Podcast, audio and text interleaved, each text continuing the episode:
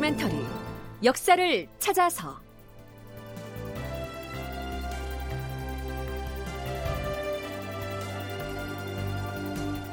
제 724편 율곡은 10만 양병을 주창했을까? 극본 이상락 연출 황영선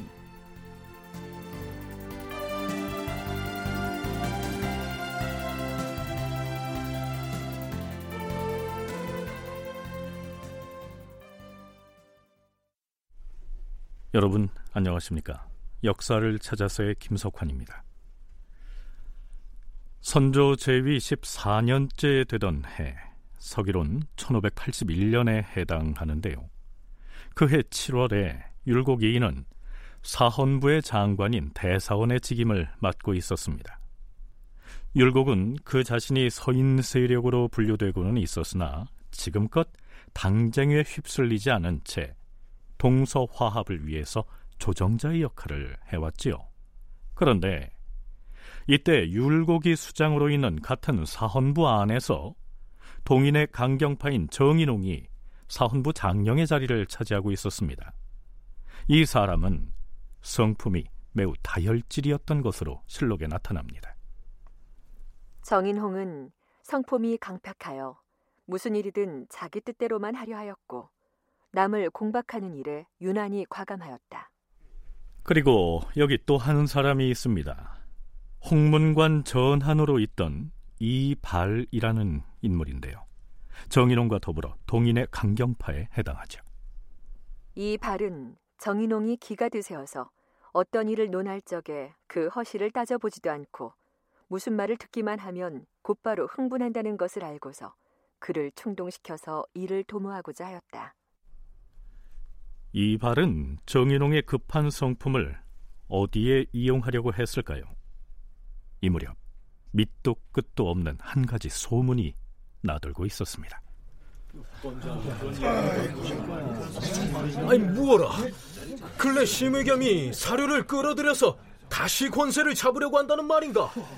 누가 퍼뜨렸는진 모르겠는데 아 그런 소문이 나돌고 있다지 뭔가 심의겸은 동서분당의 책임을 지고 김효원과 함께 외직으로 물러났다가 금년 초에는 아예 지방관마저 사직하고 물러나 있지 않은가? 에이 그뿐이 아니야 이 심의겸이 14년 전 아버지 심강이 별세했을 때 아이 부친상임에도 불구하고 궁금을 출입하면서 인순왕후를 찾아가 이 기복을 꾀했다는 소문도 바닥에 나돌고 있다니까 음, 서인을 공격하려고 동인 쪽에서 꾸며 퍼뜨린 것이 아닐까? 그것이야 알 수 없는 일인데 앞에 나온 말 중에서 궁금이란 외부인은 출입할 수 없는 궁궐의 내전을 일컫습니다. 또한 부모의 상을 당했을 때에는 일단 관직에서 물러나야 하는데요. 국가에서 꼭 필요한 경우에 한해서 상중임에도 불구하고 벼슬자리에 나가는 것을 기복이라고 일컫지요. 그러니까 심의겸은 부친상을 당했을 때 내전으로 누이인 인순왕후를 찾아가서 상중임에도 불구하고 관직을 수행하도록 도와달라고 청탁을 했다. 이런 얘기죠. 별것 아닌 것 같지만 효를 성리학의 근본 윤리로 삼고 있는 조선의 선비 사회에선 중대한 문제죠. 이것이 사실이라면 심의겸은 살인으로서 용납될 수 없는 위인입니다. 우린 그와 더불어 더 이상 국사를 논할 수 없어요. 이 마땅히 탄핵을 해야 합니다. 대사원은 결단 내리세요. 어허, 근거 없는 헛소문입니다. 지금 심의겸은 아무런 힘도 없어요. 관직에서 물러나 있는 그 사람을 탄핵하자고 들고 나온다면 오히려 그 때문에 조정이 시끄러워져서 괜히 사단만 일으킬 것이에요. 심의겸을 논핵하자는 어? 나의 주장을 사원부에서 받아들이지 않으면 나 이만 벼슬 자리에서 물러나 낙향을 하고 말 것이오.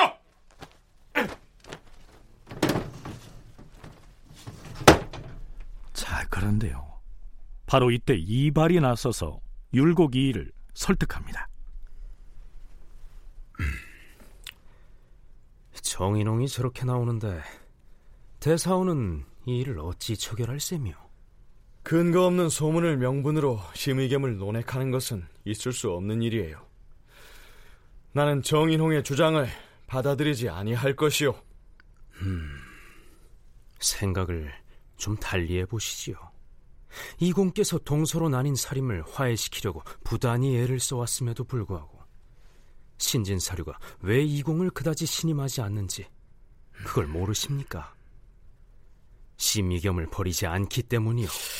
심의겸은 비록 왕실의 외척이긴 하나 척신 세도가로부터 목숨을 걸고 사림을 지켜준 사람인데 어찌 그를 버리라 하는 것이오? 허허, 어찌 그리 답답하시오. 공이 심의겸과의 관계를 아주 딱 끊어버린다면 동인 쪽의 신진사류는 물론이고 서인 쪽 사람들도 모두 공을 지지하고 따를 것이오. 그러니 잘 생각해 보시오. 이렇게 되자 율곡이인은 사헌부 장령이자 친구인 성혼에게 이런 고민을 토로합니다. 오늘날 심의겸을 논핵하자는 것은 매우 옳지 않은 일이기는 한데 신진 사림이 내가 심의겸 편만을 비호한다고 의심을 하고 있으니 아, 답답한지고 만일 이 논의가 받아들여지지 않는다 하여 정인홍이 떠나버린다면 동인 쪽에서는 이것을 빌미로 대대적으로 나를 공격할 것이 아닌가. 그럼 나는 벼슬을 내려놓고 다시 고향인 파주로 내려가야 할 것인데 내가 떠나버림으로써 사림이 더욱 분열하고 갈등한다면 국사는 더욱 낭패스럽게 될 것이고 아무래도 형세를 보아하니 이발의 제안을 받아들여야 할 것 같소이다.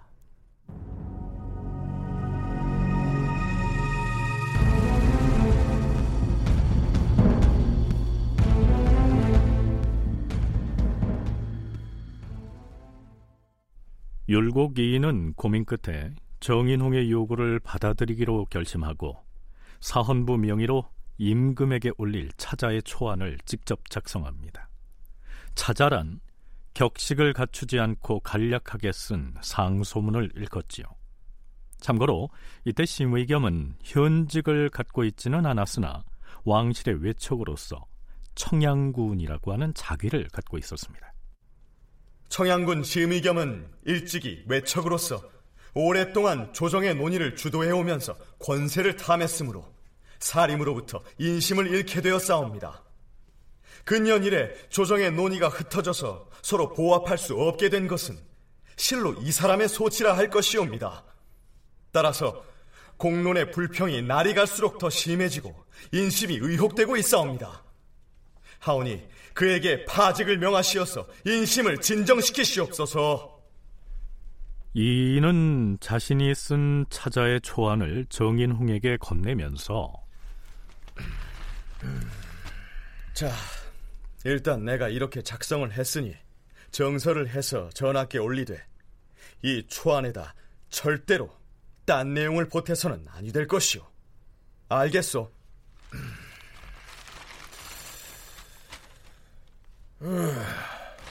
알겠소이다. 그리하지요. 그런데요. 정인홍은 다른 내용을 덧붙이지 않겠다는 약속을 어기고서 이가 초안한 차자에다가 이런 내용을 슬쩍 끼워넣지요. 뿐만 아니라 심의겸은 사료들을 자기 편으로 끌어들여서 자신의 명성과 권세를 드높이려 하였사옵니다. 드디어 정인홍이 사헌부를 대표해서 선조에게 문제의 그 차자를 올리는데요. 상소문을 훑어본 선조는 음. 결국 심의 겸을 탄핵하자는 것인가? 과인은 이 차자가 설령 사헌부의 공론이라 할지라도 윤호하지 아니할 것이다. 일단 이렇게 의견을 피력한 다음에 정인홍을 다그칩니다. 그런데 지금 여기에 뭐라고 쓴 것인가? 심의 겸이 사료들을 자기 편으로 끌어들여서 세력을 구축하려고 하였다? 심의 겸이 끌어들였다는 그 사료들은 어떤 사람들을 말함인가? 전하, 그, 그 그것은 일단 물러가서 동료들과 의논을 한 다음에 알아야겠사옵니다. 뭐라? 과인에게 이런 차자를 올렸으면 의당 그대는 그 내용을 알고 있을 것이 아닌가? 당장 고하지 못하겠는가? 예, 전하. 거기에 적시한 심의겸이 끌어들인 이른바 사료들이란 그러니까 그 윤두수와 윤근수 형제 그리고 정철 등 여러 사람들이온데 이들이 서로 심의경과 결탁하여 형세를 엿보았사옵니다. 뭐라? 하하. 일단 물러가 있으라. 그런데요. 정인홍은 어째서 정철을 끌어다가 심의겸과 연계하려 했을까요? 서강대 계승범 교수의 얘기 들어보시죠. 일단 같은 서인이기도 하지만 심의겸은 명종 때의 그 외척이었고요. 정철도 어떻게 보면 외척이에요. 그러니까 일단 그 외척이라 그러면 거의 그냥 색안경을 끼고 안 돼. 네가 정말 고고한 선비이고 진정한 사림이라면 외척은 하지 말아야지. 그런 의식을 가지고 볼 때 어, 둘이 다 엮이는 거죠. 평소에 좀 다 이렇게 까고 싶은 사람들이었는데 아 이게 외척이라는 공통분모로 딱 잡히네. 그러면 뭐 굉장히 좋은 기회를 잡은 거라고 할 수가 있죠. 그리고 외척이 된 다음에도 근신하고 언행이 좀 진중하고 그러면 모르겠는데 정철 같은 사람들이 굉장히 입이 가벼운 사람이거든요. 문학적에서 보면 호탕할지 모르나 전기에서 보면 자기 떡도 아닌데 괜히 말이 앞선. 물론 앞에서 언급한 정철은 고등학교 국어 교과서에 나오는 관동별곡, 삼위인곡 등으로 유명한 가사 문학의 대가인 바로 그 송강정철입니다. 이발이나 정인홍이 동인의 강경파였다면 정철은 서인 중에서는 둘째가라면 서러워할 강경파인데다 성품 또한 정인홍 못지않게 과격한 인물이었죠. 앞에서 계승범 교수는 심의겸과 정철 양쪽 모두가 외척이라고 했는데요. 심의겸이 명종의 비인 인순왕후와 남매지간이라는 사실은 널리 알려져 있죠. 그리고 정철은 누이가 인종의 후궁이었으니 그 역시 넓게 보면 외척이라고 할 만하죠. 선조 때 동서분당 과정을 기술한 왜 선한 지식인이 나쁜 정치를 할까의 저자 이정철은 해당 저서에서 이 발이 율곡을 설득해서 심의겸에 대한 탄핵 상소를 올리게 된 배경을 이렇게 분석하고 있습니다. 애당초 이발이 이이에게 심의겸을 탄핵하자는 정인홍의 주장을 받아들이라고 설득한 논리는 이이의 심중을 깨뜨려 본 정교한 것이었다. 이발은 이이가 심의겸과의 관계만 끊으면 동인이 이이를 믿을 것이고 그리 되면 서인과 화합할 가능성이 있을 것이라고 설득하였다. 이발은 이이가 양보할 수 있는 최대치를 정확히 제시했던 것이다. 이발은 당시 이이가 서인과 동인의 재결합을 간절히 원했으므로 심의겸을 탄핵하자는 자신의 제안을 받아들일 것이라고 계산했던 것이다. 결국 이발의 계략에 이이가 넘어갔다는 것이죠. 국사편찬위원회 김영도 편사연구관의 얘기입니다. 정인홍이 상소를 올리면서 어, 심의겸이 살인들을 모아서 당파를 만들려고 한다 하는 뉘앙스로 어, 상소를 했고 결국은 국왕이 그럼 그 당파가 누구냐라고 했을 때 서인들의 주요 인물들의 이름이 다시 거론이 되게 됩니다. 그래서 이 입장에서는 동서를 화합시키려고 했던 것이 다시 분란을 일으킨 이런 사건이 되어버렸던 것이죠. 그래서 이는 이 사건에 있어서 어떻게 보면 동인들이 이 일을 자기 편으로 끌어들이기 위해서 꾸몄다고도 생각할 수 있는 이 사건에 있어서 그렇게 동인들 편으로 가지 않고 분명하게 자기 자리를 지킨 측면이 있고요. 그러자 이제 다른 하급의 관료로 있던 동인들이 다시 이 일을 공격하게 되는 이런 어, 상황이 됐습니다. 자, 율곡 이인은 이 국면을 어떻게 벗어날까요?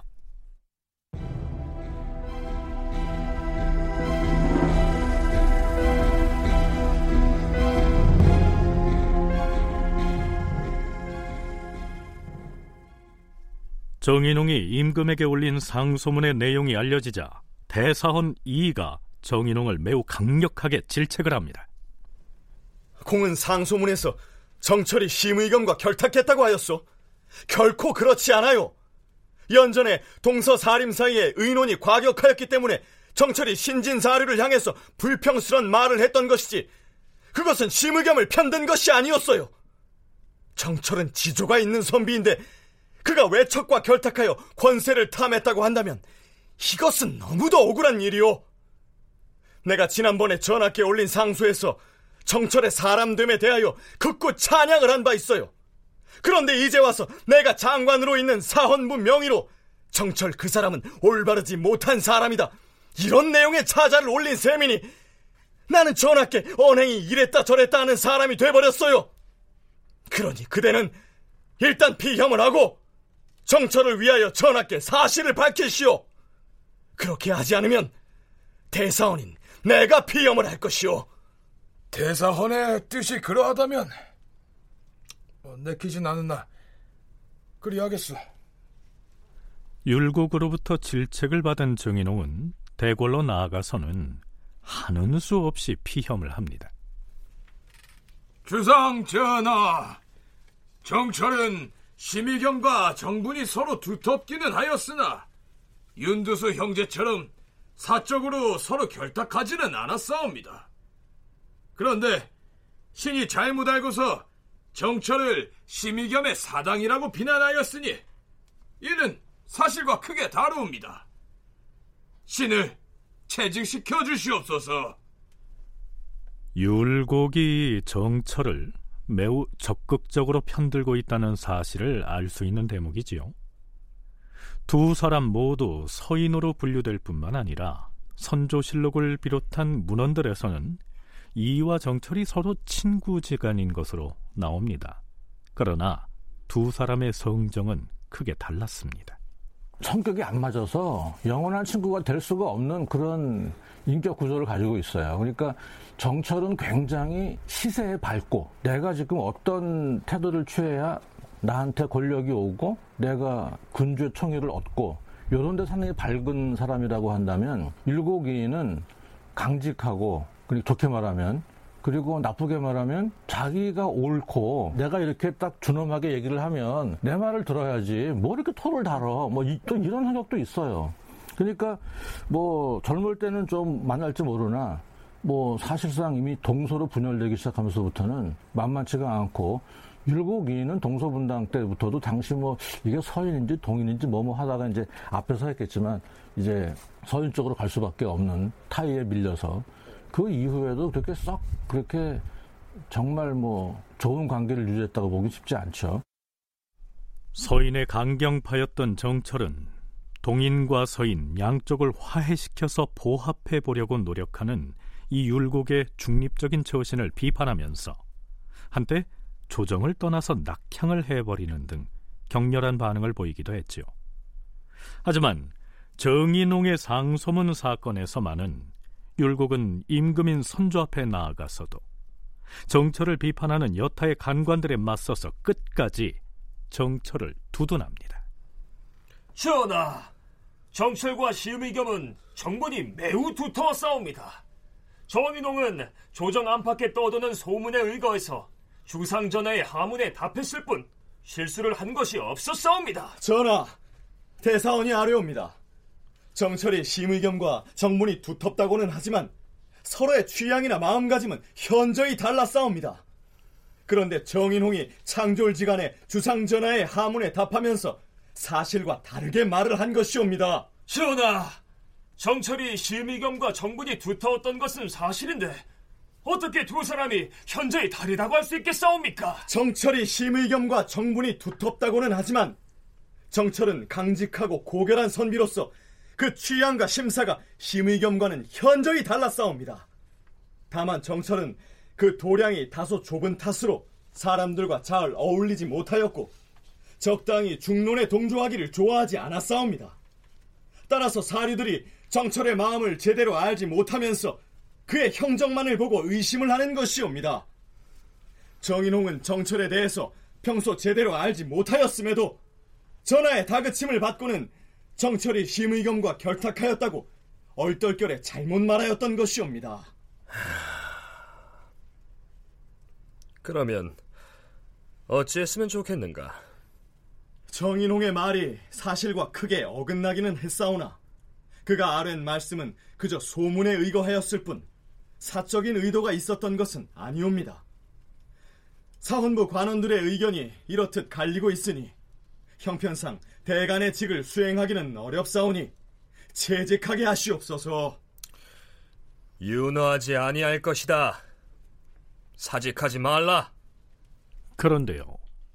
바로 다음 날 사관원 정원 윤승흔이 율곡 이의를 정면으로 공격하고 나섭니다.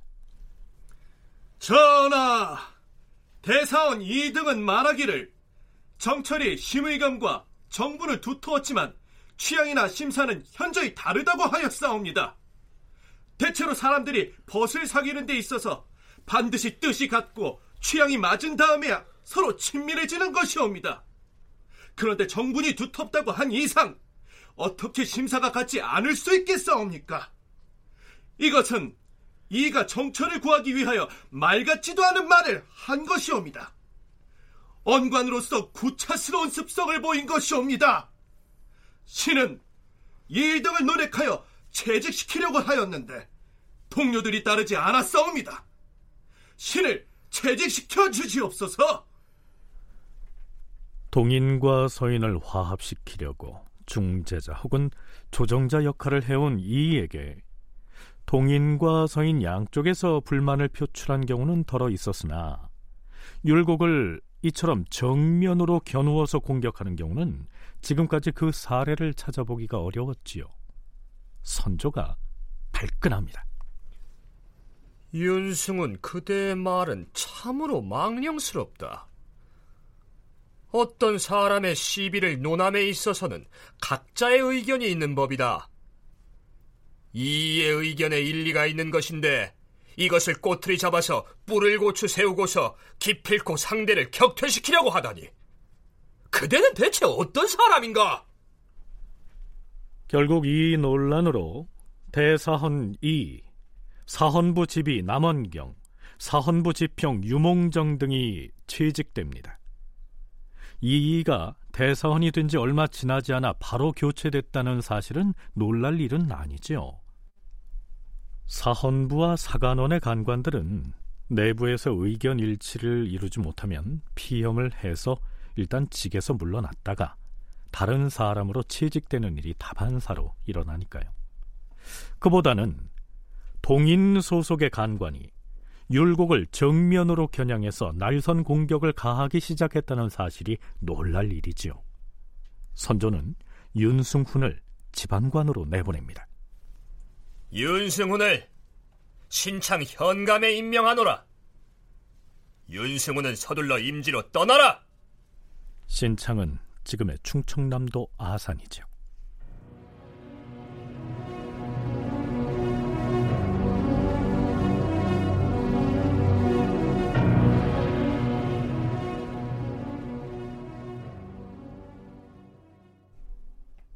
결국 정인홍의 상소문으로 촉발된 그 일련의 사건은 정철이라는 인물을 어떻게 볼 것인가를 두고 동인의 이발과 정인홍이 이일을 비롯한 서인들과 대립하며 벌어진 논란이다.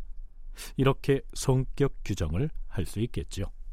그때 심의겸을 탄핵할 때 어, 이는 다른 사람으로 사건이 번지면 안 된다고 분명하게 이제 얘기를 했는데 그때 이제 그 정인홍이 논하면서 거론했던 인물 중에 윤두수라든지 정철이라든지 이런 이름이 들어있었던 것이죠. 근데 이제 이는 정철은 선비인데 이런 사람들과 전혀 다른 부류의 사람인데 무리하게 여기다가 이름을 넣는 것은 자기는 용납할 수 없다라고 해서 강하게 이제 정인홍하고 대립하게 되는 그 정철을 어떻게 평가할 것인가를 놓고 결국은 정인홍과 이가 서로 입장이 달랐던 것이고요.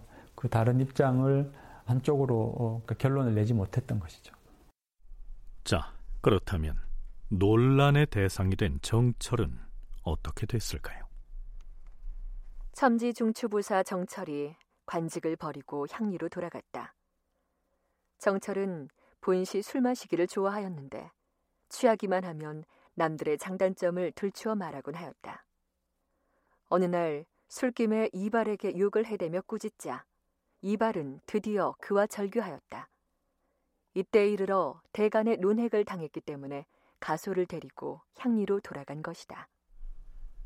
이발이 정인홍을 부추겨서 정철이 심의겸과 결탁했다고 선조에게 고하게 한 것도 바로 이러한 구원, 즉 옛 감정 때문이죠.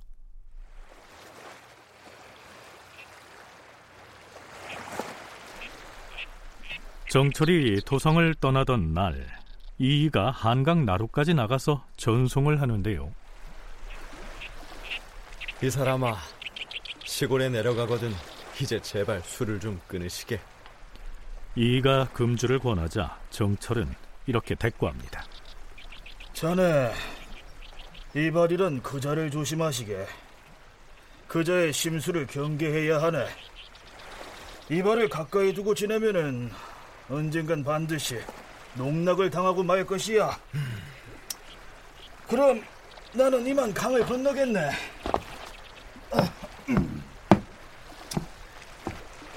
자, 배를 저어라. 상소문 사건의 주역이었던 사헌부 장령 정인홍도 결국은 해직돼서 낙향합니다. 이인은 측근에게 정인홍에 대해서 이렇게 말한 것으로 기록에 나타납니다. 정인홍 그 사람은 성품이 비록 강직하기는 하지만 식견은 박지 못한 위인이야. 전쟁이 났을 때 용병에 비유하자면 아마도 돌격대장으로 삼을 만은 하겠지. 며칠 뒤 이번엔 선조가 율곡 이일을 대사관에 임명합니다. 그러니까 고향인 파주에서 문병차 상경했을 때 선조가 그를 사관원의 대사관에 임명했다가 얼마 뒤에 사헌부의 수장인 대사원을 맡게 했는데요. 정인홍의 상소문 사건으로 취직되자마자 다시 대사관으로 임명한 것이죠.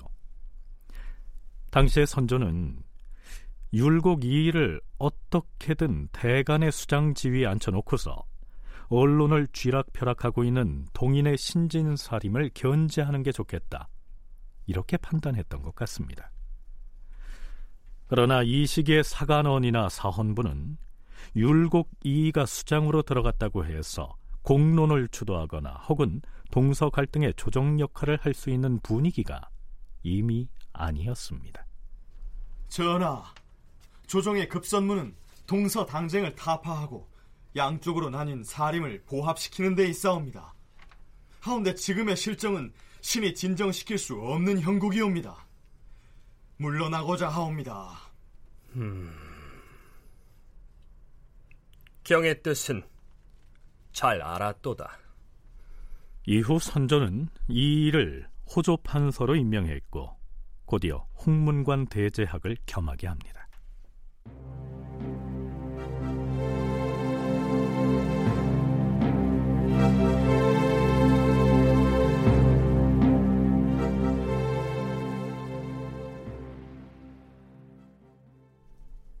우리는 지금 선조 14년에서 15년으로 넘어가는 그 시기의 조선사를 탐색하고 있는데요. 지나치게 율곡 2를 중심으로 프로그램이 전개되고 있다. 이런 느낌이 들지요. 물론 동서분단과 그 갈등 과정에서 율곡이 당쟁을 타파하기 위해서 주도적으로 활동해온 탓도 있겠지요. 뭐 더불어서 이 시기의 다른 사료들이 대부분 임진왜란 때문에 소실되고 없기 때문에 선조실록이나 선조수정실록에서도 이의 문집인 율곡전서의 내용들을 대거 발췌해서 수록하고 있기 때문이기도 합니다. 자, 이제 2년쯤이 지나면 율곡이 세상을 떠나는데요. 선조 15년에 선조는 다음과 같은 인사를 발표합니다. 대제학 이일을 이조 판서로 삼을 것이다. 이조 판서라면 문관의 인사를 총괄하는 부서의 수장이지요. 그런데요. 이조 판서에 비하면 한직에 해당하는 호조 판서나 홍문관 대제학의 직책은 수락을 하고 받아들였던 이가 전하, 신은 이 판의 직을 수행할 수가 없사옵니다. 사직하고자 하오니 윤호하여 주시옵소서. 이렇듯 부임도 하기 전에 사위부터 표명합니다. 실록에서는 선조가 윤호하지 않자 이가 세 번이나 이조 판서의 직을 사양한 것으로 적고 있습니다. 왜 그랬을까요?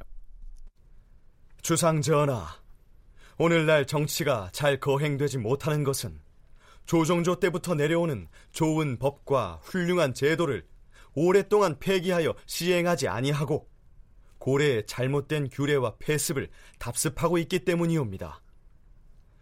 선대 임금들은 이조 판서의 직위를 매우 중시하여서 당대 제일 가는 인물을 선임하였사옵니다.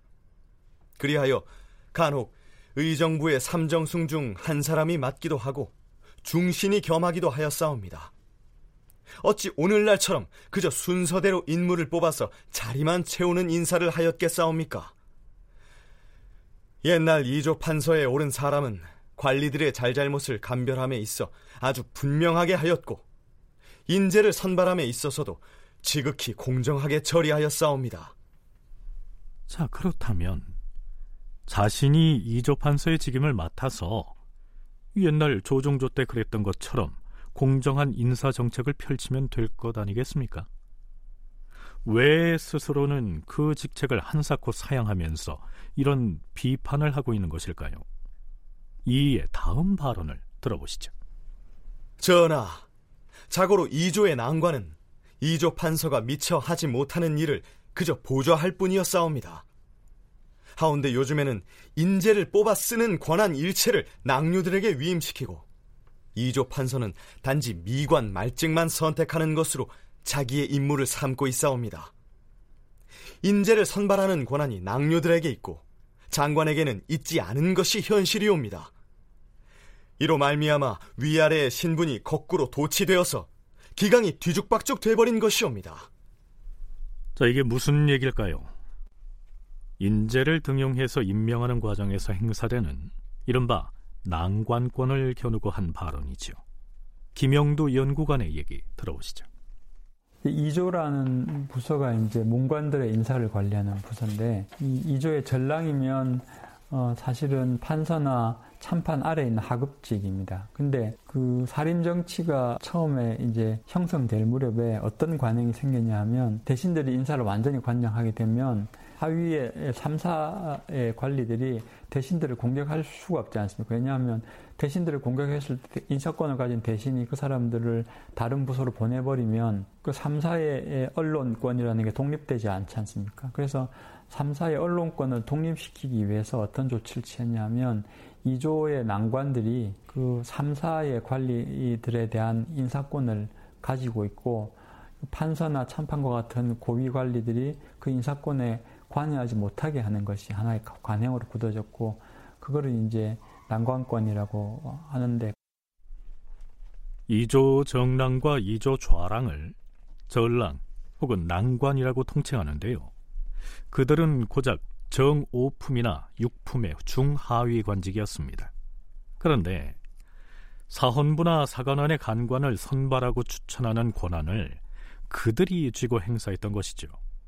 그러다 보니 이조 판서는 그들이 전거한 인물에 대해서 임명장에 사인만 할 뿐 실권이 없었던 것입니다.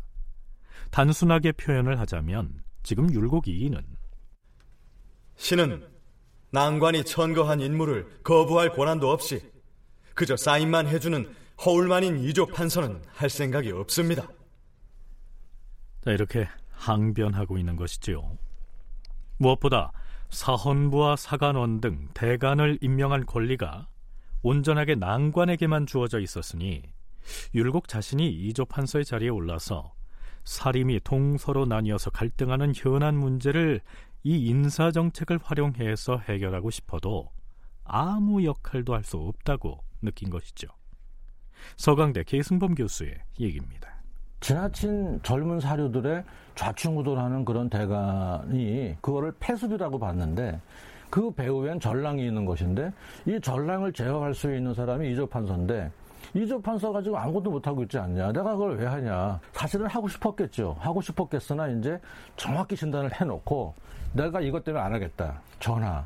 그러면 내가 한 지적사항을 수용해서 그래도 나에게 다시 권하시겠습니까? 이런 정치적인 이제, 이제 공을 던진 거죠.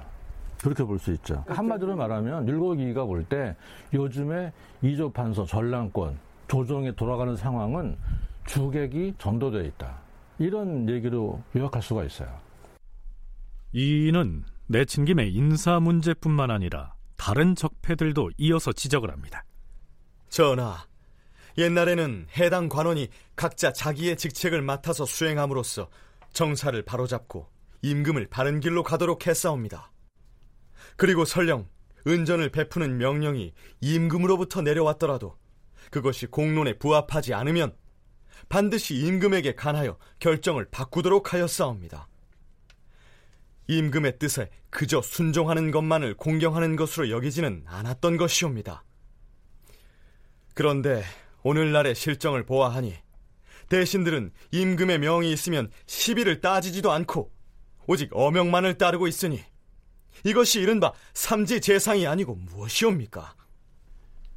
임금이 내리는 명령을 성지라고 하지요. 그런데 석삼자에다 임금이 내린 명령, 즉 교지를 의미하는 뜻지자를 쓰는 이 삼지재상이란 말은요. 당나라 때의 고사에서 따온 것입니다. 삼지재상이란 무능한 재상을 비웃는 말이다. 당나라 때 왕규가 16년 동안이나 재상의 지위에 있으면서 한 가지도 훌륭한 계책을 내지 못하고 황제 앞에 나아가서는 폐하, 그 문제를 어찌하면 좋은지 성질을 정하시옵소서. 먼저 이렇게 청한 다음에 이윽고 황제가 가부를 결정하면 폐하, 신은 이제 성질을 알아들었사옵니다. 그렇게 대꾸를 하고 어전에서 물러나와서는 그 문제를 제기했던 관리들에게 내가 폐하로부터 이미 성질을 받았으니 그리 시행하라. 이렇게 세 번 성질을 들먹였다 하여 그를 삼지재상이라 불렀다. 그러니까 율곡 이인은 선조에게 의정부 삼정승을 비롯한 재상들이 임금에게 쓴소리 한마디 간하지 않고 눈치만 살피면서 보신에 연연하고 있는 이 현실을 중국 고사를 들어서 비판한 것이죠. 주상 전하, 지금 이조 판서는 난관이 천거한 사람에게 그저 관직을 제수하는 일만을 관장하고 있는 탓에 기강이 해이해지고 온갖 일들을 그르치고 있어옵니다. 이런 터에 설령 신이 이조 판서를 맡는다 한들 켜켜이 쌓인 고질적인 배단을 신의 모자란 재능과 신망으로 어떻게 개혁하여 바로잡을 수 있겠사옵니까? 더구나 신은 타고난 천품이 어리석고 우직스러움으로 세상 물정에 대해서 전혀 모르옵니다. 신은 지금 조정에서 외로운 처지에 있는 혼자 몸이옵니다. 신은 여러 사람이 헐뜯고 비웃는 상황 속에 처해 있사옵니다. 하여 충성을 바치려고 하여도 결코 전하께 보익되는 것이 없을 것이옵니다. 아무리 생각해봐도 이 판의 직무를 수행하기가 어려울 듯 싶사옵니다. 사직시켜 주시옵소서. 허허. 사직하지 말라고 하지 않았는가? 경이야말로 실로 이조 판서의 적임자이니 굳이 사양하지 말라. 정이 그러하시면 몇 가지 약조를 해주시옵소서. 약조? 음, 어디 말해보라. 이인은 임금에게 어진 선비를 뽑아 대간과 사원부에 충원시킬 것, 학행이 훌륭한 사람을 가려서 임금의 스승으로 삼을 것, 어진 관리를 천거하여 백성 다스리는 일을 맡길 것, 지방 수령의 청거를 엄하게 할 것 등을 요청하였다. 그러자 임금도 허락하였다. 붕당 정치로 들어와서 서로 옳다고 주장하는 사류들이 이 정치를 하는 데 있어서 어떤 한쪽이 자기 당파만 3사의 관리로 임명하게 되면 그거는 이제 어떤 공론에 따른 인사가 아니라 한쪽 당파를 편드는 인사가 되는 거니까 다르게 얘기하면 난관권이 남용됐다고도 볼 수 있는 것이죠.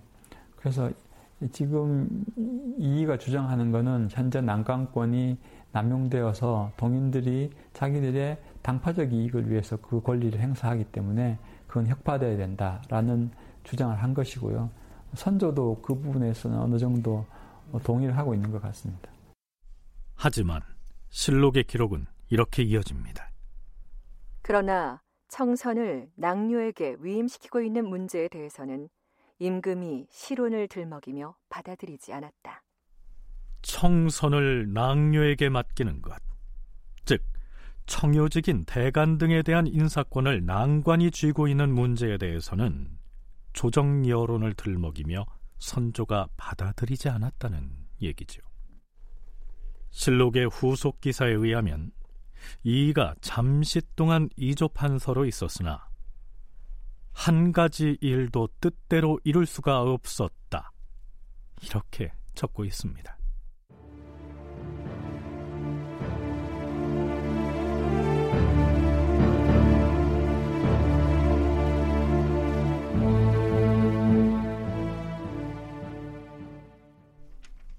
선조 15년 9월 선조는 이 일을 의정부 우참찬에 임명합니다. 참찬은 의정부에 속한 정이품의 고위직 벼슬이지요. 그러자 이인은 이번에도 세 번이나 그 직을 사양하는데요.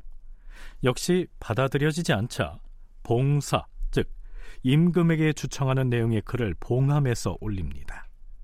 시패, 곧그 시대의 폐단을 지적하는 그 상소문을 역사학자들은 대단한 명문으로 평가하는데요. 워낙 장문이어서 일일이 소개하기는 어렵습니다. 이는 그 상소문에서 국가기강이 회의해서 조정 관료 사회에 폐습이 만연해 있다. 구체적으로 그게 뭐냐? 소장파가 너무 나댄다. 그러니까 바꿔 말하면 대간이 너무 말을 많이 하니까 의정부의 삼정승이나 뭐 우참찬, 좌참찬, 의정부의 쟁쟁한 정말 올러급 대신들하고 장차관들, 판서, 참판급들이 다 대간의 눈치를 보느라고 일을 못하고 있는 거예요. 그러니까 너무 탄핵이 심하니까 뭐 매일 몇 개씩 나오니까 이제는 그럼 뭐냐면은 탄핵이 하여간 나오면 억울하건 뭐 진짜건 간에 일단 피험을 이제 사직을 해야 하는 거거든요.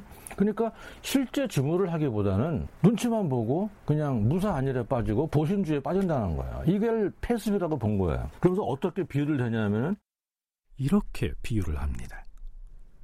지금의 나라 실정은 1만 석의 무게를 가진 배가 망망대해를 운항하는데 그 누구도 키를 잡는 사람이 없이 그냥 풍랑에 맡겨두는 것과 같은 형국이라 할 것이옵니다. 율곡이가 이 상소문에서 가장 자주 언급한 말은 경장입니다. 경장은 다른 말로 하면 개혁이죠. 주상전하, 백성들이 오랫동안 쌓인 폐단 때문에 점점 더 곤궁해지고 있다는 것은 무엇을 말하는 것이겠사옵니까? 대체로 법이 오래되면 폐단이 생기는 것은 고금의 공통적인 병폐이옵니다.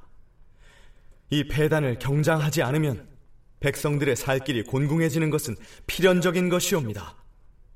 더구나 우리나라는 그동안 여러 차례 간신 권세가의 손을 거치면서 많은 적폐가 쌓였는데도 그 잘못된 것을 그대로 따라서 시행을 하고 고치지 아니하였기에 폐단이 점점 더 커졌고 백성들에게 끝없이 많은 해독을 끼치고 있사옵니다. 그런데도 수십 년 동안 한 번도 개혁하지 아니하여서 오늘날에 와서는 인구의 수와 개간된 토지가 옛날보다 반절이나 줄었는데도 세금 징수는 오히려 전보다 극심하옵니다. 이 때문에 백성들이 곤궁해지고 재물이 고갈되어 뿔뿔이 흩어져 떠나버린 탓으로 백성은 더욱 줄어들고 백성을 부역에 징발하는 빈도는 날이 갈수록 심해지고 있사오니 경장하지 아니하고 이러한 형세로 나간다면 백성들은 필시 한 사람도 남지 않게 될 것이옵니다. 율곡이의 특징은 그런 원칙적인 주장에만 머무르지 않고 제도적 개혁까지도 여러 가지로 이제 모색한다는 것이 특징인데 이 시기에 상소에서는 제도적 개혁으로 일단은 공안을 개정해야 된다라는 얘기를 합니다. 그 뭐냐면 공물을 수취하는 그런 제도가 뭐 나중에 이제 대동법으로 개혁이 되는데요. 공물을 수취하는 제도가 현실하고 맞지 않기 때문에 그것이 굉장히 백성들을 힘들게 하고 있기 때문에 그거를 개정해야 된다 하는 것이 첫 번째입니다. 그래서 백성들의 조세 부담을 줄여줘야 된다 하는 것이 첫 번째고 그다음에 당시에 이제 그 지방의 고을들이 너무 개수가 많다고 보고 그걸 개수를 통폐합 해서 줄이자라는 얘기를 합니다. 그러면 이제 관리로 내려가는 사람 숫자도 줄게 되죠. 그러면 이제 관직 자리가 줄기 때문에 사대부들은 싫어하지만 일반 백성들은 그런 관리를 모시는 그런 노력이 또 줄게 되고 이외에도 율곡은 국정의 전 분야에 걸쳐 있는 적폐를 꼼꼼하게 지적하면서 시급히 경장을 해야 한다고 주장을 하죠. 물론 그 중에는 국방에 관한 얘기도 나옵니다. 전하, 지금 백성은 흩어지고 군사는 쇠약하며 군인에게 먹일 창고의 양곡마저 고갈되어 싸웁니다. 혹시라도 외적이 변방을 침범하거나 도적이 국내에서 반란을 일으킨다면 방어할 만한 병력도 없고 먹을 만한 곡식도 없는데 전하께서는 장차 어떻게 대응하려 하시옵니까? 이렇게 지적하면서 양병, 곧 군사를 양성해야 한다고 주장합니다. 율곡 이인은 이후로도 여러 차례에 걸쳐서 양병을 해야 한다고 역설하는데요. 여기에서 생겨난 말이 이른바 10만 양병설이죠.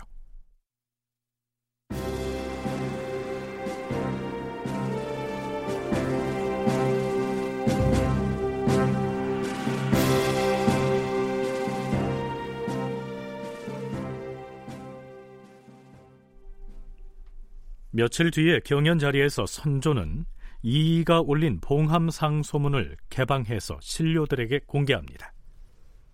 경들은 들으라. 우찬성 이이가 이러한 논의를 해왔는데 이이의 주장대로 경장을 하는 것이 어떠하겠는가?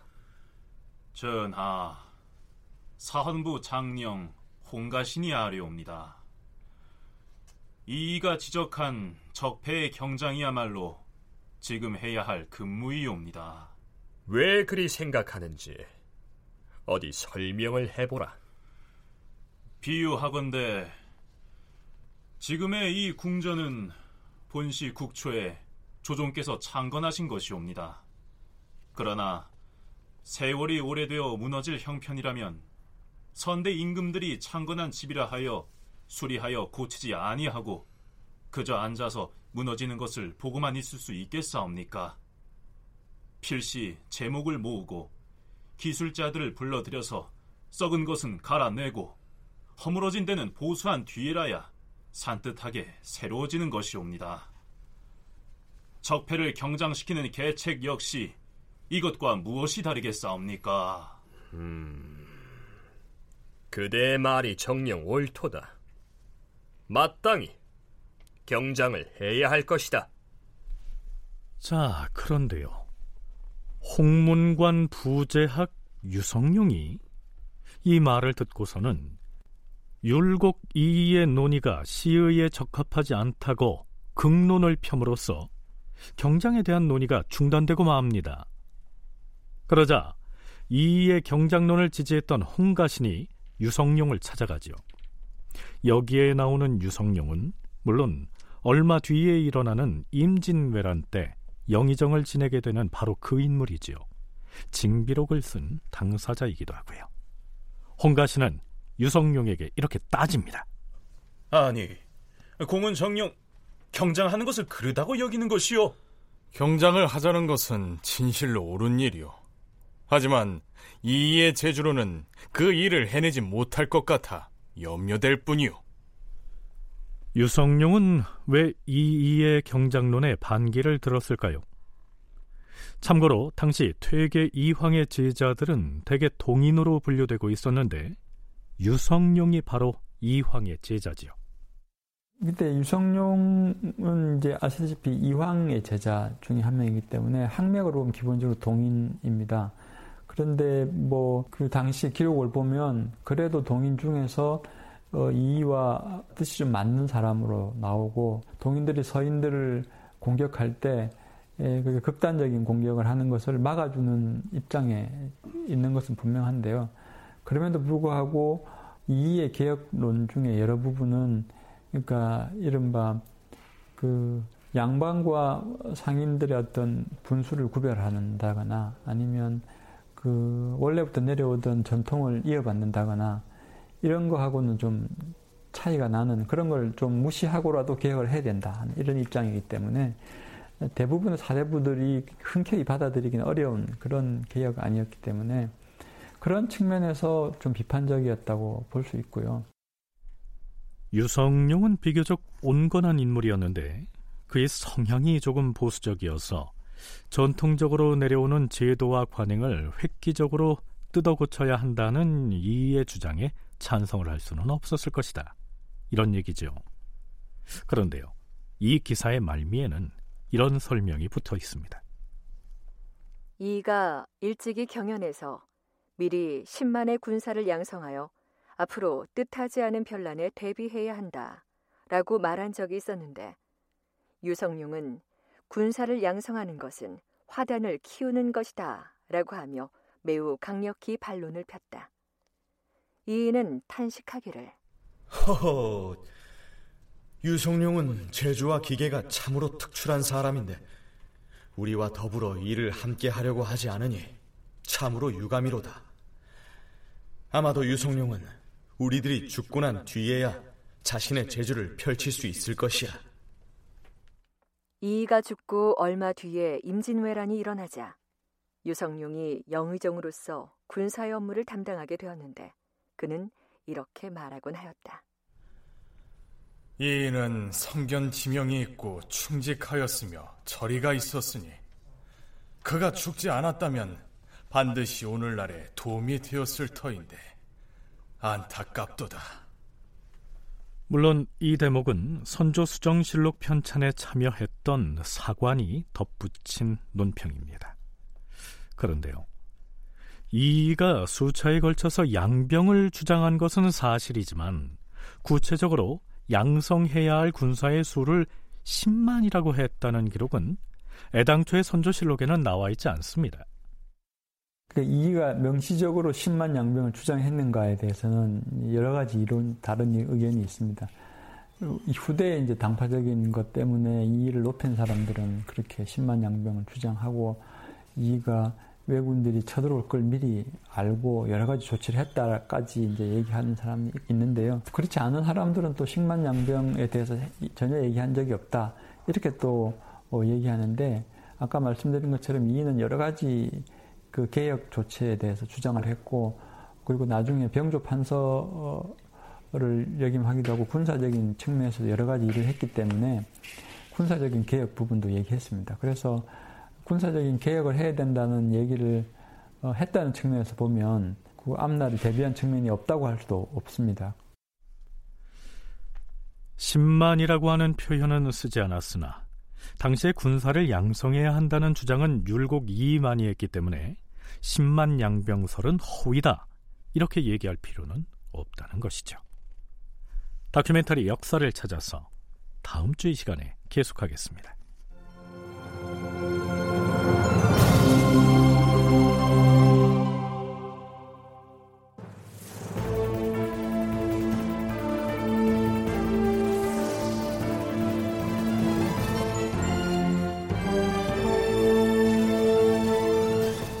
다큐멘터리 역사를 찾아서 제 724편 율곡은 10만 양병을 주창했을까 이상락 극본 황영선 연출로 보내드렸습니다.